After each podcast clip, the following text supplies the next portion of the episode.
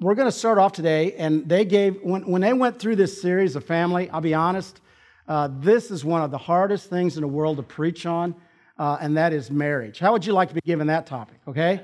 So, uh, so anyway, I'm not going to do it. Uh, Amy Porteous is going to be teaching that today. So, I'm, so here's what we'd love to represent today and honor. If you've been married 50 years or more, would you stand up? Do we have anybody here that's been married 50 years or more? Yeah, Ken. Oh, great. Let's give all our folks a huge hand. All right. Stay standing. And uh, I do want to ask you, and don't be afraid, just yell this out. I want to know what's the secret of being married 50 years or more? But what would you say? Obey. There's your sermon right there. Obey. Last night at Bedford, one of the guys said, duck. I thought that was pretty good. Okay, what would you guys say? A secret of being married 50 years or more? She's always right. Wow. Guys, if you're not married, you're learning a lot right now. Okay, let's have one more. What's that? Compromise. Finally, we got a good Christian answer. All right, let's give them all one more hand. Let's, uh, isn't that awesome? 50 years. Okay, let's, uh, let's begin with the word of prayer because honestly, we're going to need it, and then uh, we'll get going. Heavenly Father, we just honor you and we praise you. And uh, even when we look at subject as difficult as marriage, Lord, you're right in the middle of it all. So, Lord, I just pray more than anything that everything we say this morning will bring glory to you. And it's in Jesus' most holy name that I pray. Amen. You know, everybody's got uh, a lot of different perspectives of marriage.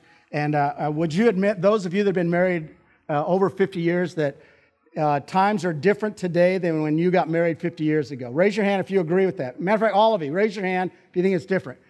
Matter of fact, uh, it's hard to believe the ceremonies are getting a little different. This is, uh, this is what they recommend for preachers how to end a wedding now.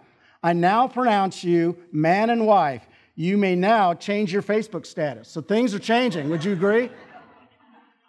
Now, here's a perspective from a wife, a husband, and then a perspective of a wife talking about marriage.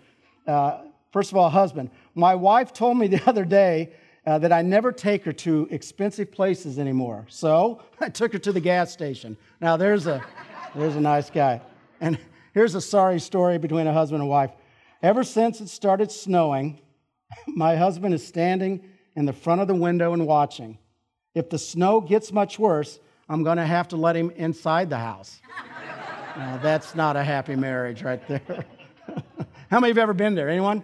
Yeah, yeah, let's be honest, okay?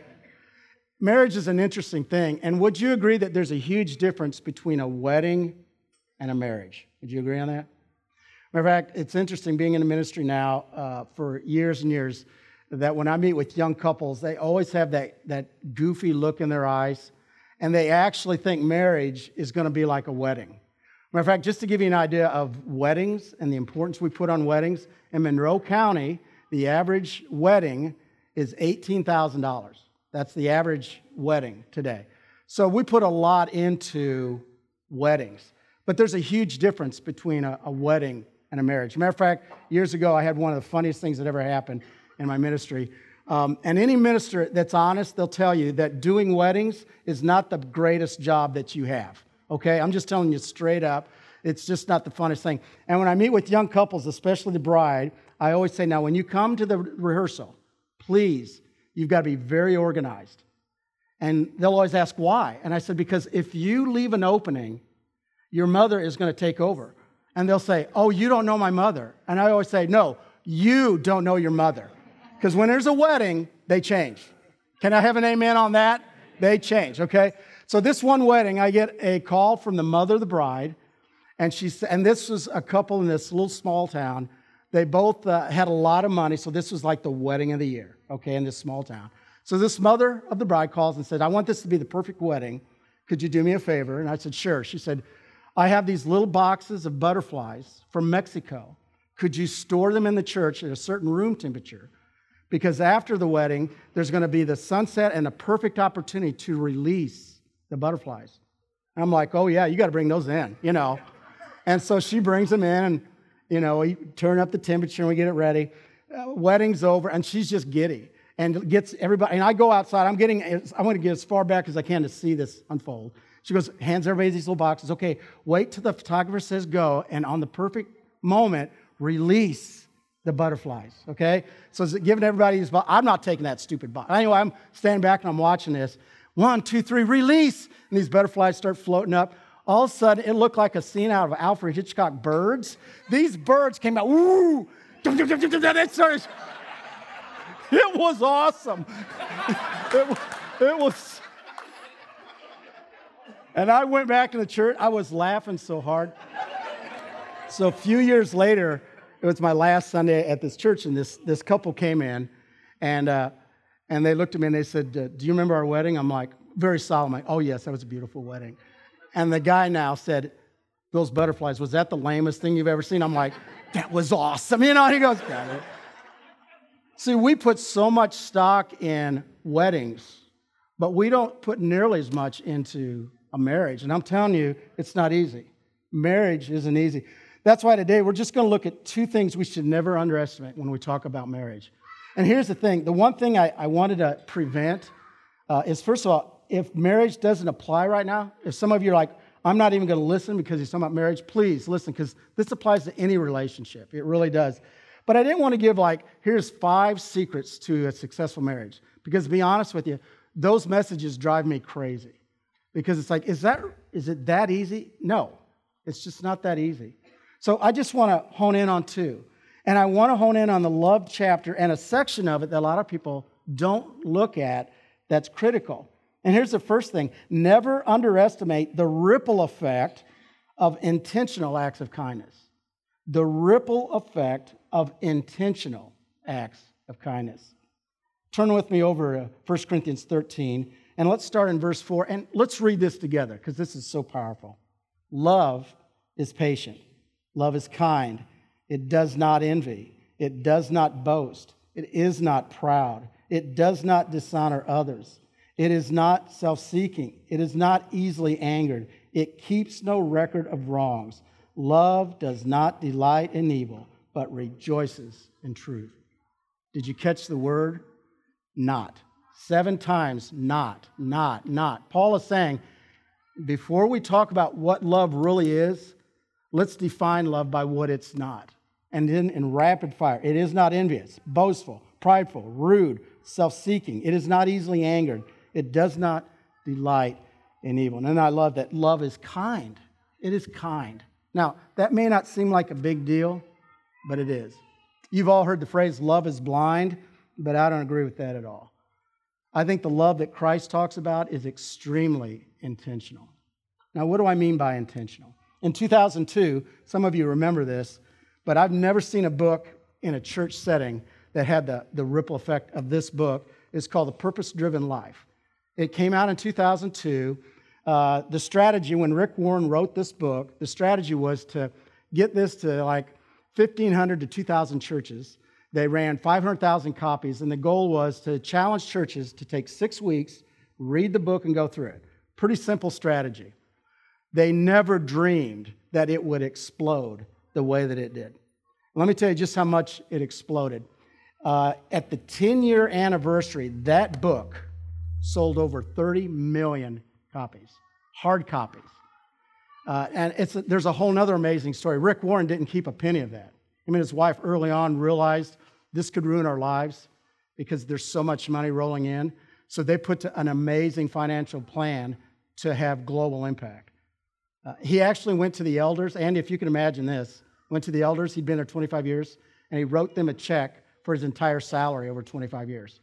I'm not going to do that, Andy. But anyway, um, I want you to think about that book and why, even though it's a very simple book to read, why that was so profound. And I believe it's because of the very first few words in the book. And it's simply this it's not about me. It's not about me. And think about every relationship that you, that you have. If you woke up every morning and you simply said, you know, today it's not about me. And today I'm going to be kind. Not just randomly, I mean, I want to be intentionally kind.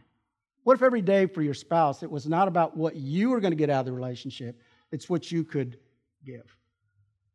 In any relationship, what would happen if every day we said, It's not about me? This is about what I can give away because that's what he defines right here. That's the kind of love that Christ shared with us. Marina, when we went on vacation this summer, uh, we were up in the airport. We always get there really early before we fly out. That's one of the things that we love to do. And one of the things that I love to do as a tradition is once we get settled in, is I go right to the line, I don't care how long it is, and get my Starbucks coffee and a bagel. That's just the way it is. I think that's what Jesus would do. So anyway, that's what I do. So I'm in this line, there's about a dozen people, and all of a sudden this pilot from Southwest walks up to the front of the line. I'm like, here we go. He's gonna, he's gonna, he's gonna cut in front of everybody. I didn't have a very nice thought. And he's, he, he looked at uh, the gal that was taking care of him, and she said, he said, I'm in a hurry. I need, uh, I need about five or six coffees. I need to get this to the other pilots and everybody. And then he paused and said, but wait a second. And he looked at the rest of us, about 12, and he said, because I'm going to cut in line here, if it's okay with you, I'd like to pay for everyone here in the line. And I'm like, well, sir, here, cut in front of me. You know, so here, step right here. You know, I was going to get a coffee, but I thought, hey, Marie looked hungry, so I got two bagels. I, you know, ring it up, ring it up. No, I, I really did. But I didn't freak. Matter of fact, I took a picture because I'm like, this doesn't happen every day that I experience this random act of kindness. Some of you, I guarantee, in the last probably couple of weeks, have experienced a random act of kindness. And if you receive that, usually what's the first thing everybody will say? Pay it forward, okay? Now again, that's a nice that's a nice thing to do. But that's not at all what I'm talking about. I'm not talking about random acts of kindness. I'm talking about Ephesians 5:25. Husbands, love your wives just as Christ loved the church and what did he do? Gave himself up for her. It's the ripple effect of intentional kindness. Just think about Jesus. I look at John chapter 2 and I think about that first miracle. And if you read the first miracle of Jesus, do you remember what was going on? Uh, they were running out of the wine, which in that day at a wedding feast, those wedding feasts, you know, we, we talk about Monroe County, 18,000. A traditional Jewish wedding would last seven or eight days. And the wine was a huge deal. And actually, if you would run out of wine early, that was a disgrace to the family.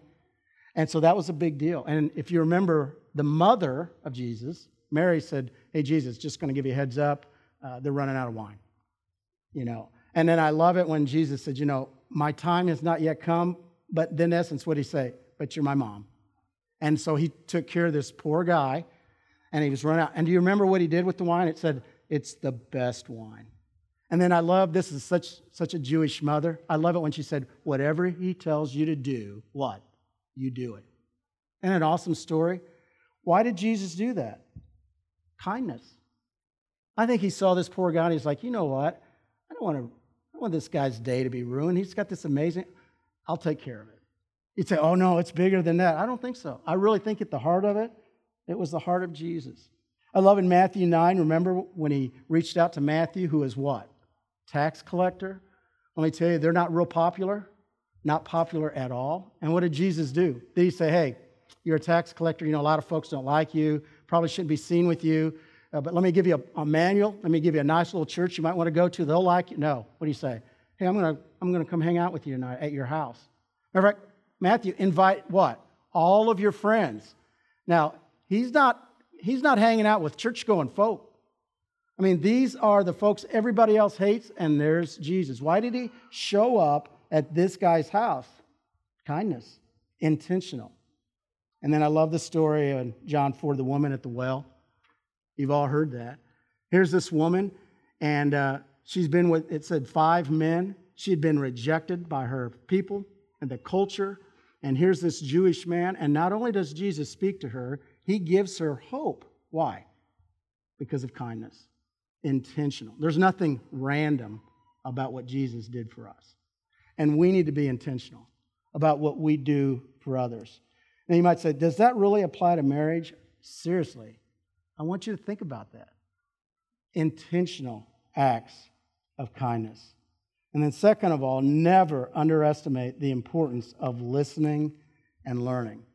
You've heard from folks that have been married 50 years or more, but all of you that have been married even a year or more, would you say you should ever stop listening to your spouse? What do you think? No. Do you still learn things new about your spouse every year that you're married? Yes, absolutely. we should never, never give up on continually listening and learning. Now, uh, Marie and I, this was an important message for both of us. And sometimes I've heard over the years, you hear a guy preaching or teaching on marriage, and I've, I've listened to a lot of lessons on marriage, and I'm just going to be honest, I'd always think, I wonder what that guy's marriage is like. I mean, really. So I've asked Marie to lie, and uh, but I really I wanted Marie to share uh, as a as a couple. We went through a, a tough year in 2015, and uh, I, I asked Marie to just share what 2015 was like because we learned a lot about one another and about our marriage. So, okay. um, so he asked me to share just about um, 2015, which just was one of those years when uh, lots of things didn't go well for us. And so um, it was very much a year of listening and learning. Um, so I'll just kind of tell you a little bit about it, and then I'll tell you what we learned from it. Um, so in 2015, in January, um, my mom had been ill, and she was continuing to be sick, and she had been in a nursing home. Um, that decision did not come lightly, and I lived away from the home um, where some of my siblings lived, and so I did not agree with that, and so I had a really hard time with that. Um, I was trying in January 2015. I was trying to go back every month or, t- or every week or so, or every two weeks for the weekend, and so that was about four and a half hour drive. So I would leave Friday after work and come back on Sunday, and I would be a mess. And um, um, in the process, my daughter was getting married in April, which is a wonderful thing, but it was a lot of stress in our life because she didn't live here, and her maid of honor was my other daughter who lived in Chicago. So we were trying to do showers, and we were trying to do bachelorette parties, and we were trying to save money so we wouldn't spend $18,000. So you know what that means? We're trying to do it all ourselves. We Yeah, did we did do it yeah. less for that, yes. um, and I work. Um, I run the preschool on the east side um, with about 200 kids that come through there each week. Um, and as most of you know, we launched the west side right after my daughter's wedding. She got married in April 18th, and the first week in May, we launched the west side. For a lot of you, that seems like, oh, that was great and exciting. But for me, I kind of like dig my roots in and stay there forever. And John loves to take risks. So it was a huge change for me all of a sudden to come over here and um, dive in and do different things and meet all sorts of new people. And um, so it just seemed like the year wouldn't stop. Um, my mom then died in June. Um, and I had always said, I'm the youngest of six children. I, as she began to te- deteriorate, I always said, Now, I don't want to be the one with her. I don't think I can do it. Um, and we knew she was in hospice, and we knew the doctors had said it'll be two or three more days. Um, and all of our family was there, and I said, You guys go out to lunch, and I'm just going to stay with mom. And my two girls stayed with us. Um, and all of a sudden, they were all gone. The room was empty. And my brother was there, and um, her heart rate just began to go down slower. I'm like, What's happening? What's happening? This isn't supposed to happen while I'm here. Um, but it was, it was her time. And her heart rate began to decrease, and I knew that it was happening. And I was like, Lord, what's happening? Why am I here? And I just stood by her side, um, her hands in my hands. And I just kept saying, Mom, when you see Jesus, you run. You do not stay here with us. You run, you run, you run. And I, I remember telling um, her, because my dad had passed as well, I said, When you see him, they'd been married 62 years. I said, You run, Mom. It's good. We're good. Don't suffer anymore. And so um, it was such a presence that I had never felt before because I knew she could hear me. And she waited for my brother, who is one brother, five sisters, to say, Mom, we're going to be fine. And she passed. And so um, with that came lots of decisions. We own a farm, um, they have a homestead. Um, six children don't always agree, and all those things. And so I think what finally happened is it was in the fall, and we had a major crisis with one of our children. And I think all along I kept telling John, I'm not handling this well. You're not understanding. You're not hearing what I'm saying. I need you to hear how hard this is for me. Um, and I just felt like, you're not hearing me. I think for him, it was like, okay, well, we had a wedding. That was good. Now we're moving on. We're launching. Okay, that was good. But for me, it was a uh, compilation, is that the right word, of just stress and anxiety and grief. And um, so when that crisis happened with our child, um, I, he's not a child, but um, I knew that we needed to talk through that. And so um, we have a good friend who is a Christian counselor. And so I said to him, I said, You are not getting me. and I need you to get me right now. I need you to understand what I'm going through and that I am not nuts or crazy, although I am 52, so I'm right in the hormonal part. Um, and so we did. And for us, that was a wonderful thing um, because he could finally hear. I don't know. It, it's like I knew he was talking to me, but he just wasn't hearing. And so through that, it was just such a message of us listening and learning. And instead of carrying um, what I was carrying, anger and frustration and grudges, you know, we were able to work through that and come out on the other side um, without all that emotional baggage and just grow through that. And we, the biggest reason we wanted to share that pain that we went through is I see a lot of couples when they go through really hard times, and I mean, I don't mean this bad, but in church, we cover that up. Like, I can't talk about that because I'm in church. Isn't that stupid? And this is the place where you ought to be able to talk to friends and say, hey, we kind of hit a bump in our marriage. We've kind of had some hard times. And I'll be honest, I, don't know if you guys can relate to that, where you've got a project, you get through the project, you get to the next project. Uh, maybe that's just me, being how guys are. And I'm like, I am listening. But you do realize we have a hayride this. I mean, I was like, on to the next thing. And the other thing that was really important, and I don't know why, but a lot of Christians, I feel like if I go to a counselor that's admitting I need help, well, guess what? We needed help. And I, I needed help. I mean, I was, I was so glad because the counselor kind of lit into me and I needed to be. She said, You're not listening. I'm like, I am listening. And I was very defensive. I'm like, hey, do you have any idea what I'm going through on the west side? Now think about that. After all that she had been through. And so that really was for us. That was a that was an amazing moment for us to say we got to start somewhere. Now here's the other thing we want to share with everyone here, and that is there's, there's a reason on every one of your chairs you'll see a thing that just says married life. Um, here's what I love about Sherwood Oaks.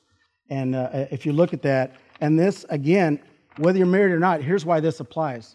Your friends, your family, is it takes a couple that's preparing for marriage, there's a whole ministry for that, all the way to, and I'm so glad Jim and Dan- Danelle are here, it's uh, a 9 11 ministry where you've got a couple at the 11th hour of their marriage saying, We're giving up, that we have a minister says, Hey, no, no, don't give up. We'll, we'll work with you. And I'm just telling you, think about a church that's willing to say, there's something going on here, but we're not going to ignore it. We're going right into the, the, the midst of it, and we want to make a difference. And that's what this is all about. So, this is a very valuable, hopefully, uh, tool for you. Uh, but, Marina, we just hope more than anything else is we kind of just share what we went through, that this is helpful for you. Marie, do you have anything else that you wanted to, to I share? think my encouragement to you is that it it it doesn't matter if you've been married one, two, eight, ten, you know, 30, uh, we've been married 32 years, is there are just rough bumps, and it's okay to reach out to people um, that care and love about you, and maybe just people who can um, take you through that period. It wasn't like we were like, we're going to give up, but I was really frustrated. I was also having some serious health issues um, that the doctor was not able to, to decide what that was for about two months. And so just the combination, it was like we could have just I think my my thing is we could have just got through it and let our marriage just go on or we could make that decision to to seek help who would make our marriage better and um, that's my encouragement to you. So I'm not bragging on my wife, but I know how hard uh, that was for her to do that. And she didn't sleep well last night. I know that. And I slept like a baby. So, anyway.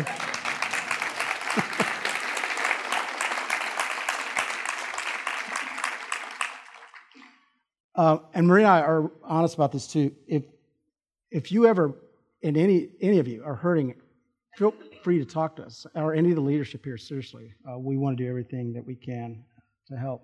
I want to just close by a scripture that I'd love for us to read together because I think it is so powerful of what it communicates. And it's uh, starting in verse 6.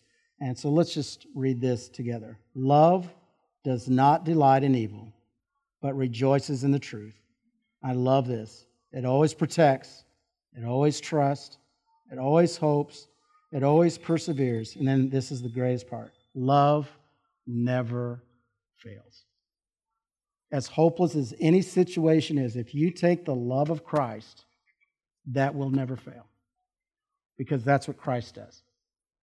We're not talking about the love that our culture is into, I'm talking about a Christ like love.